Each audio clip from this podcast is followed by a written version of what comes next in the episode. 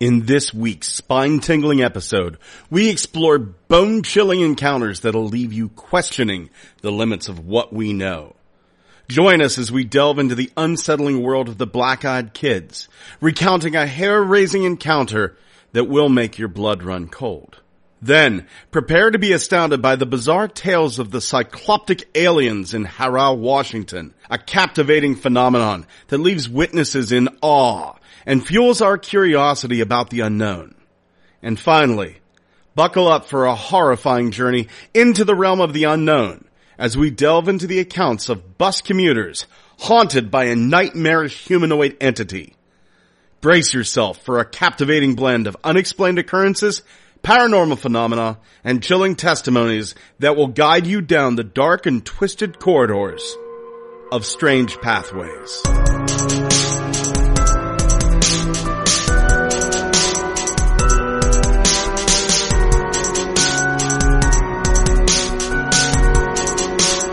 And welcome to this week's episode of Strange Pathways. I am your host, Scott Mort.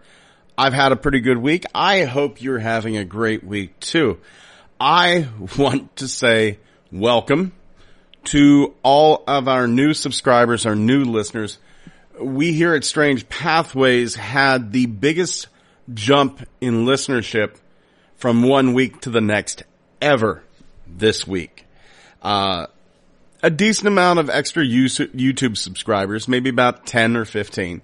Uh, but boy, the podcast numbers jumped way, way up. So from me to you, be this your first time listening, your second time listening, or your hundredth time listening. Thank you so very much for joining us this week. Now, on to this week's tales.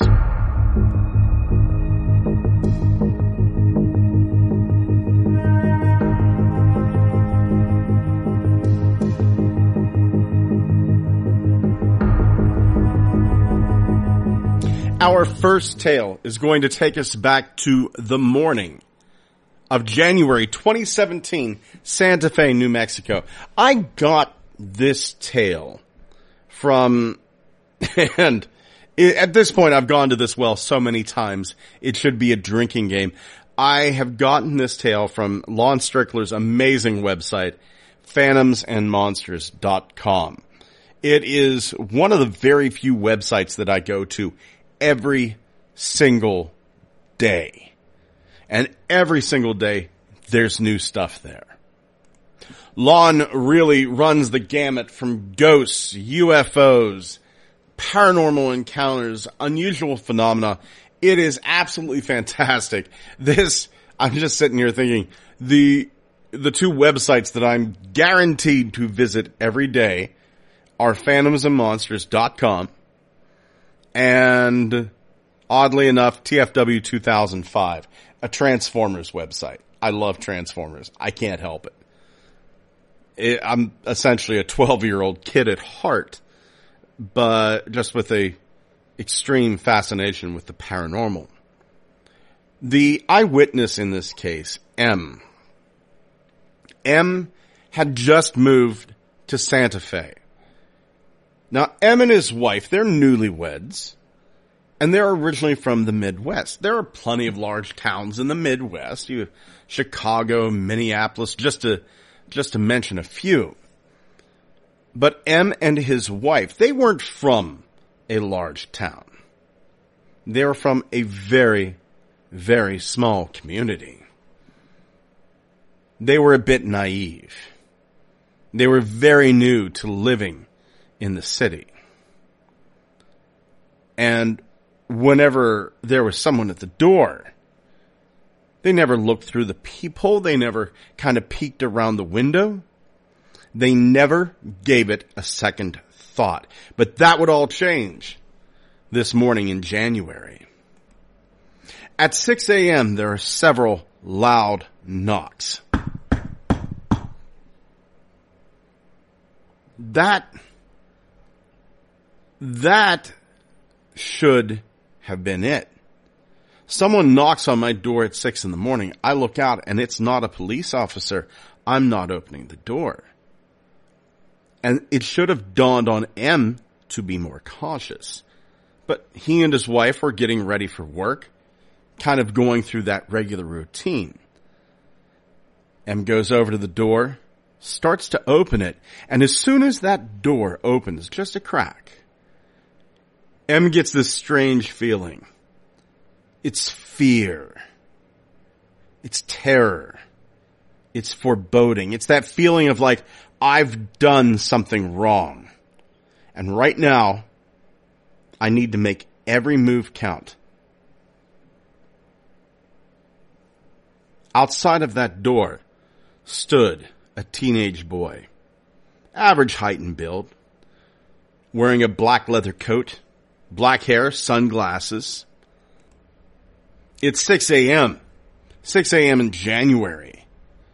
So I wouldn't classify this as probably any time that there would be sunlight out. And that strikes M as odd as well. The boy is just standing there eating a pear. The boy looks up at M and goes, Hey, can I come in? Warm up? M goes, Sorry, no. M closes the door and puts that little security chain just swipes it over in place. A few minutes pass. Another knock. There he is again. M opens the door, speaking through the chain. He, M's going to say something, but once again, the boy asks, can I come in and warm up? No! And he tries to close the door. But before M can get the door shut, this boy puts his hand out and just stops the door. He sticks it through that narrow opening. It's only as wide as the chain will allow it to be, which probably only two or three inches. This boy, he doesn't care whether he gets his fingers smashed in this door or not. This boy looks at him. He's still wearing the sunglasses. This boy looks at M and goes, can I at least get something to wipe my hands? At this point, M knows. M knows without a doubt something is up. I doubt M is thinking anything paranormal at this time. He's probably worried about a home invasion. M goes, get the hell out of here. My wife is calling the police. That's whenever the boy lowers his sunglasses. And instead of eyes staring back at M are two black and shiny obsidian orbs. The boy looks at him and goes, no, you won't be calling anybody.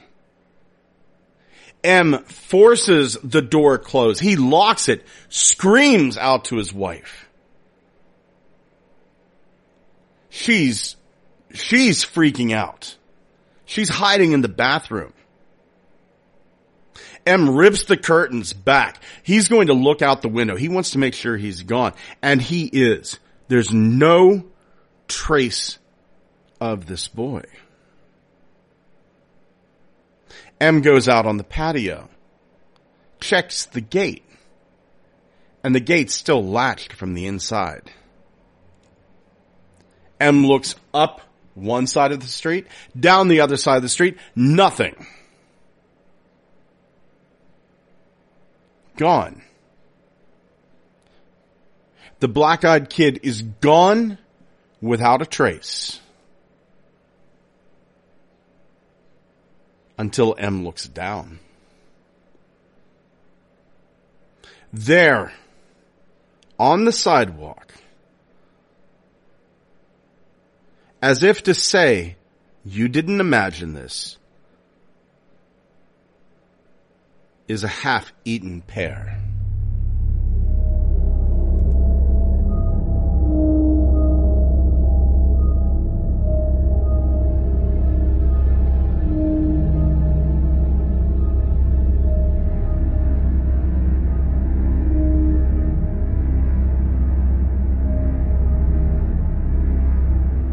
Our next tale is going to take us to the morning of January 19th, 1977, Harrah, Washington. For those that don't know, which I'm assuming is almost everybody, Harrah is a tiny little town in Washington, almost dead center. The current population is less than 600. Now, in Washington, you would think that we're talking more about cryptids, Bigfoot, the like. But on that morning, nine-year-old Jose Cantu woke up just before 6.30 and he decided to let his mother sleep in. Jose was going to make himself breakfast. Now that might seem astounding for a nine-year-old, but I can guarantee you, by the time I was nine, I was making my own breakfast. My mother, she worked. My dad was very ill. I learned how to cook for myself at a very early age, much to the detriment of my weight. As Jose is making himself breakfast, he looks out the window and saw a little man outside in the yard of his family's farmhouse. Jose's father had already left for work, but he decided to run into his mother's bedroom. His mother's name was Martha. And she, he woke her up and said, please follow me. Take a look at this thing in the yard. Martha wasn't having it. Martha was completely drained of energy. Jose, Jose had a sibling. And this infant sibling of Jose's was very colicky, very cranky. And Martha had just gone through an exhausting, sleepless night. She absolutely refused. Jose, though, brave little Jose, he decides to go outside. As soon as he steps into the yard, Jose sees a pair of greenish creatures about three feet in height, completely without legs. To make up for this obvious, be it evolutionary or perhaps physical ailment. These creatures are perched on rotating seats connected by tubes and supported on a wide base. On the bottom of these things is quite a number of small wheels that, that this creature swiveled on. Each of these beings had a pair of mushroom capped antennas, pig like noses, coarse, coarse hair, tiny, tiny arms attached to their rounded torsos, but most startlingly, each one of them had one single eye in the center of their foreheads. Now, these seats, these seats to Jose, they, they obviously weren't organic. Were these, were these like some sort of alien wheelchair? Were these part of their actual bodies? Some sort of cybernetic enhancement? Here's an interesting little fact. Half of your blood is in your legs.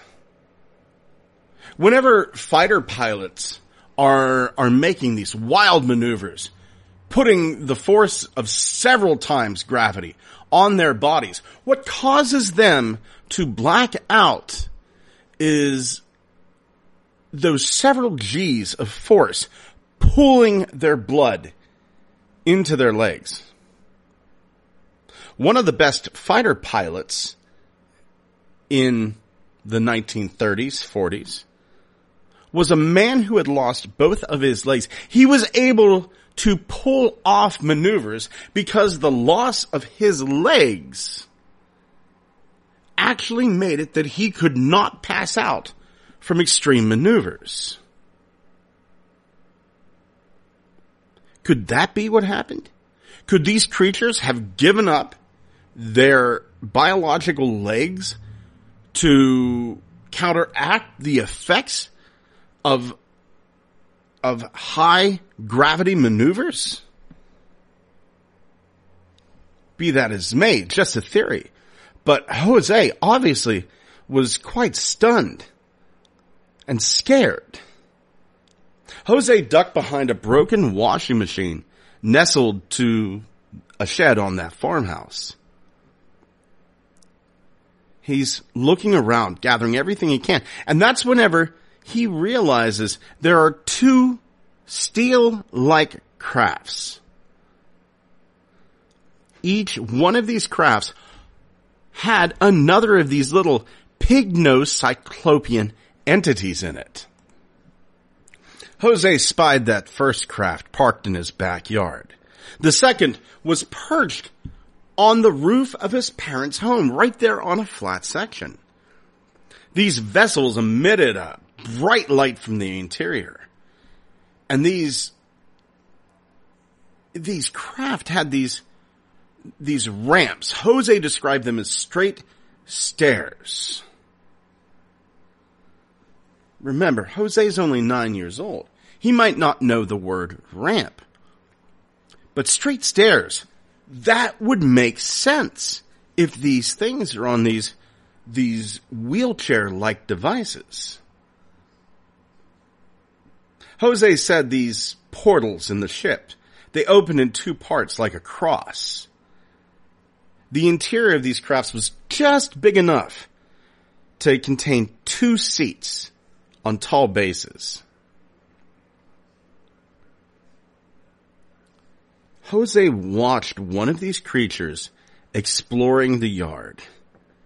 The creature made its way up into the ramp, all the way into the ship that was parked on the lawn. The hatch, that cross-like hatch, closes behind it. The craft lifts off the ground and doesn't fly away. It vanishes in a puff of smoke. Jose, Jose's young mind had seen enough. He, he sneaks back into his home, runs into his parents' room, and this time Jose is not going to take no for an answer from his mother. Finally, quite aggravated. I'm sure his mother was not happy about this. Not happy about the story. He recounts the entire thing to her over the kitchen table.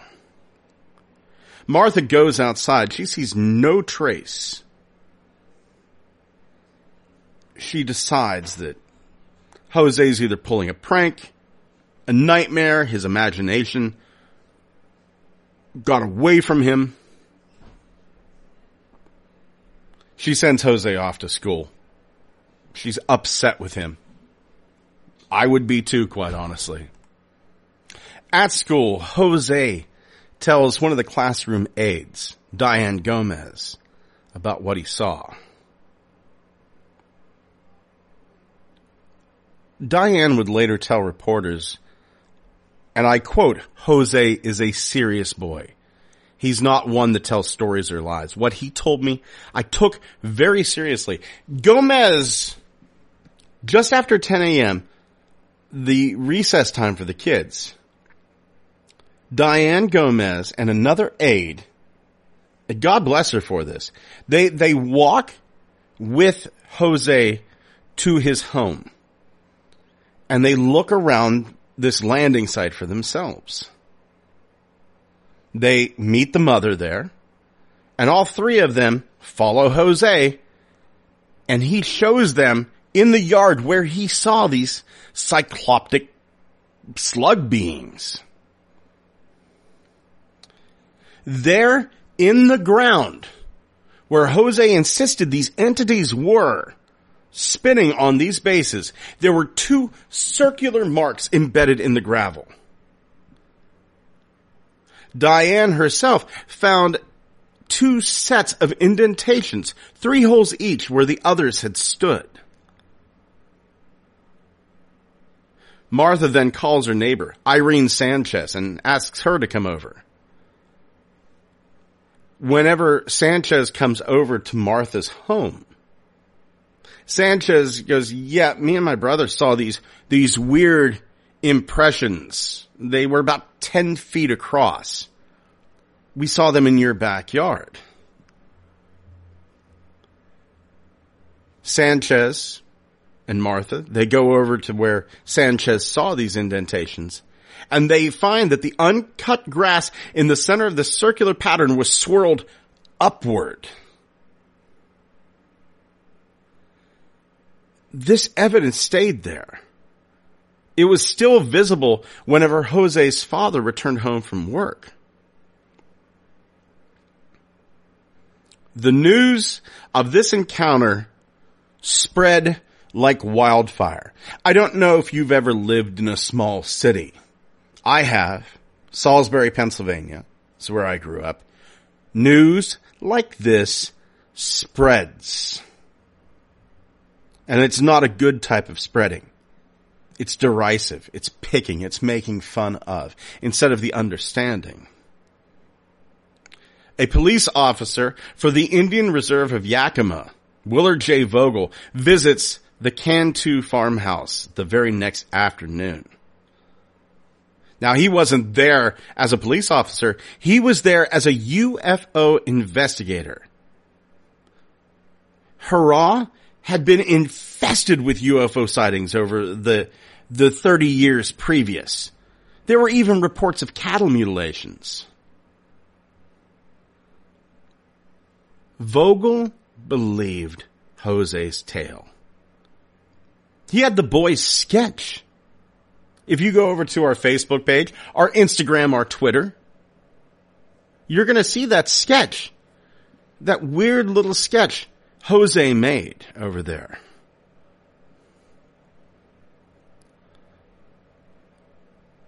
Vogel, who had a friend, David Akers. Akers was a researcher and an electrical engineer. Vogel and Akers looked over the site and Akers checked the area with a Geiger counter. No significant radiation readings were found. But there was still, there was still that perfectly formed circle and traces of the foot of the alien on the scene. There had been a lot of UFO reports recently a lot of reports of brilliant lights in the area. Two days after Vogel's visit, Francis Story, a journalist with the Toppenish Review, stops by the Cantu farmhouse. But by this point, the evidence was beginning to fade. The Cantu family was bilingual. The mother was more comfortable in Spanish. So Francis, Francis Story brought along a translator. The Cantus said, yeah, you can, you can interview our son. As long as you, as long as you let him answer all the questions posed to him. The translator was skeptical. But this translator was so impressed by Jose's candor that he said, the skeptic said, I believe he saw what he said he saw.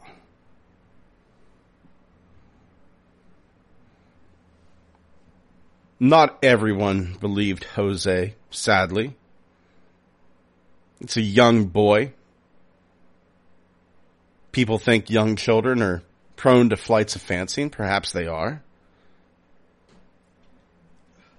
But those that actually took the time to speak with Jose, those who listened to his story, seemed more often than not to come out of it convinced that Jose believed he saw what he saw. And I guess I ask that of you. There is probably going to come a time whenever a friend or a family member or a coworker comes to you and says, you're not going to believe what happened to me. And I ask you that you be the good person that I know you are. Listen to them. Listen to them. Follow up with them. Make sure that they're okay. Until we remove the stigma from the paranormal, we will never get to the bottom of what is going on. And mark my words, something is going on.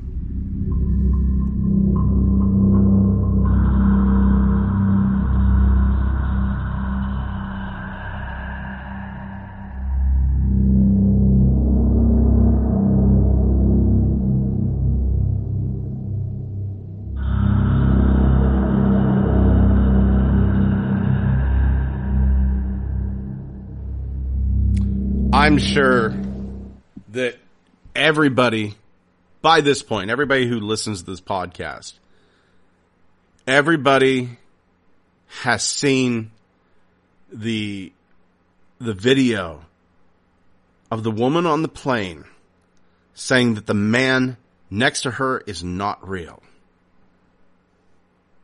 What you may not know is that is not the first time it's happened, and it hasn't even been the last. Two more people have had this similar experience. I hesitate to call them freakouts because that implies that they didn't see what they saw. And I, I'm not saying I'm not saying that the people these uh, that these individuals were sitting next to were reptilians or aliens or ghosts. But you watch that woman and she may be having a psychotic break. But you watch that woman, that woman's terrified and people are still making fun of her. You can hear it right on the video. They're making fun of her instead of consoling her, instead of listening to her, they deride her. We're not out of the woods yet as far as, as listening to people go. I was very ashamed of the human race at that point whenever I watched that. It's not the first. It's not the last. So with that in mind, we're going to go back to the day of September 1st, 2020, Naperville, Illinois. This once again, I, have got, I try not to go to this website twice an episode, but here we are. This is coming from phantomsandmonsters.com.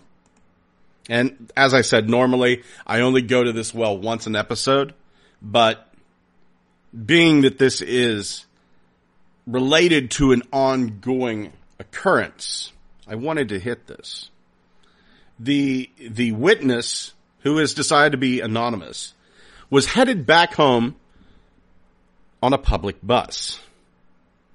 They were pretty much alone. It was just them, one or two other people, and the bus driver. The witness boards the bus, and the bus is stopping at plenty of locations. They would arrive at one, nobody would there, they'd go past, arrive at another. But then they arrive at one. There's one where there's little to no light around. There's no street lamps, no houses, no buildings, nothing. The only thing lighting this stop was the light inside the bus and the bus's headlights. The bus driver stops, opens the doors. No one is getting off. No one budges. The bus driver begins to close the doors and everybody on the bus hears these real heavy footsteps and they're coming out of nowhere. And then it wasn't screaming. It wasn't singing. But the witness says it was, it sounded angry. The bus driver opens the doors again. And as soon as the source of that sound comes into eyesight, no one wants it on board the bus. The driver shuts the doors as quickly as he can and whatever it is outside this bus, and it doesn't seem human, it becomes enraged. This thing, it's wearing women's clothing, an orange shirt, an orange hat, some shorts.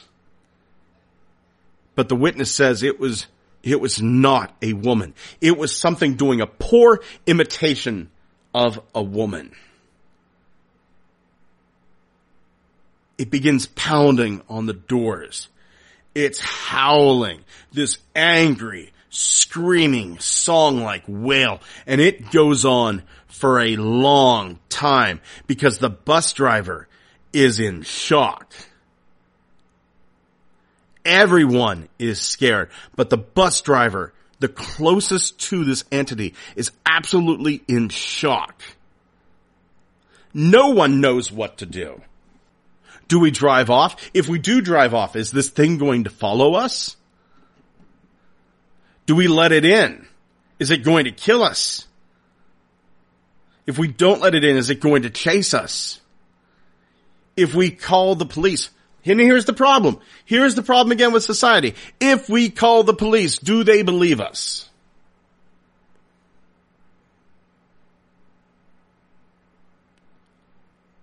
They drive off.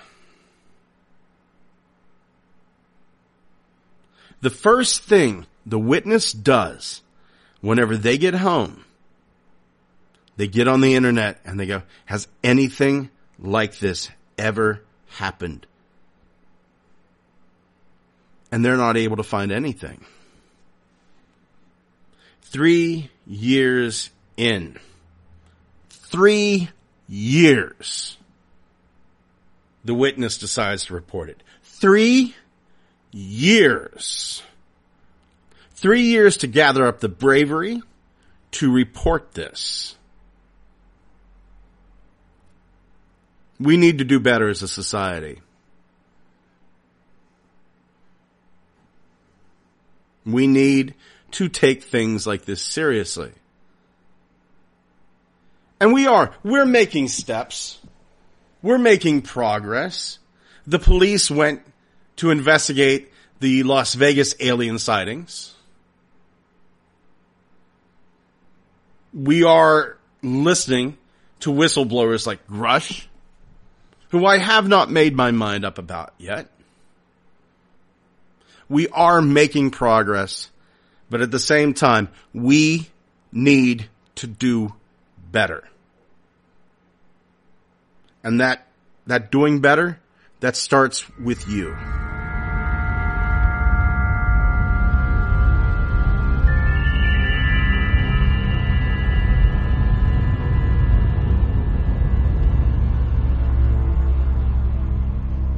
Thank you for joining us once again this week on Strange Pathways.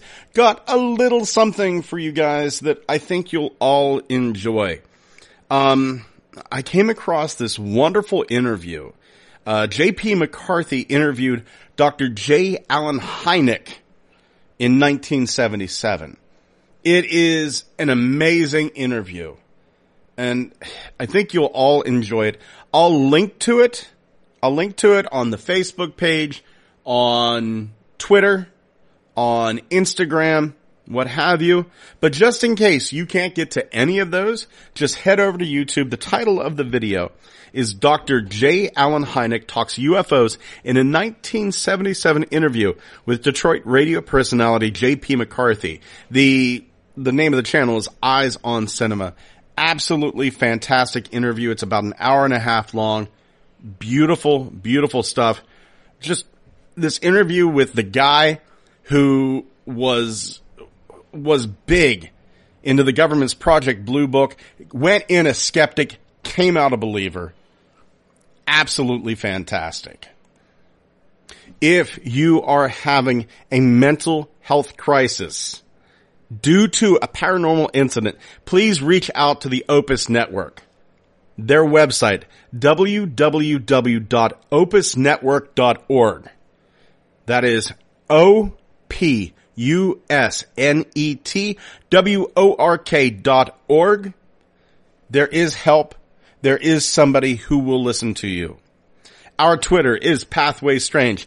TikTok and Instagram, Strange Pathways Podcast. Over on Facebook, we are going to have quite a few images dealing with the tales we spoke about here today. You can email me at strangepathwaysmail at gmail.com. Be sure to like, comment, and subscribe on our YouTube channel. The numbers, they keep going up. Leave a review for us wherever you can. Tell your friends, tell your family members. Thank you so, so much. A lot of new listeners this week. Thank you so, so very much. It, it does my heart good. It does my heart good. And I love the fact that people are out there enjoying this and hopefully learning from it as well. So once again, thank you. Take care of yourselves and each other.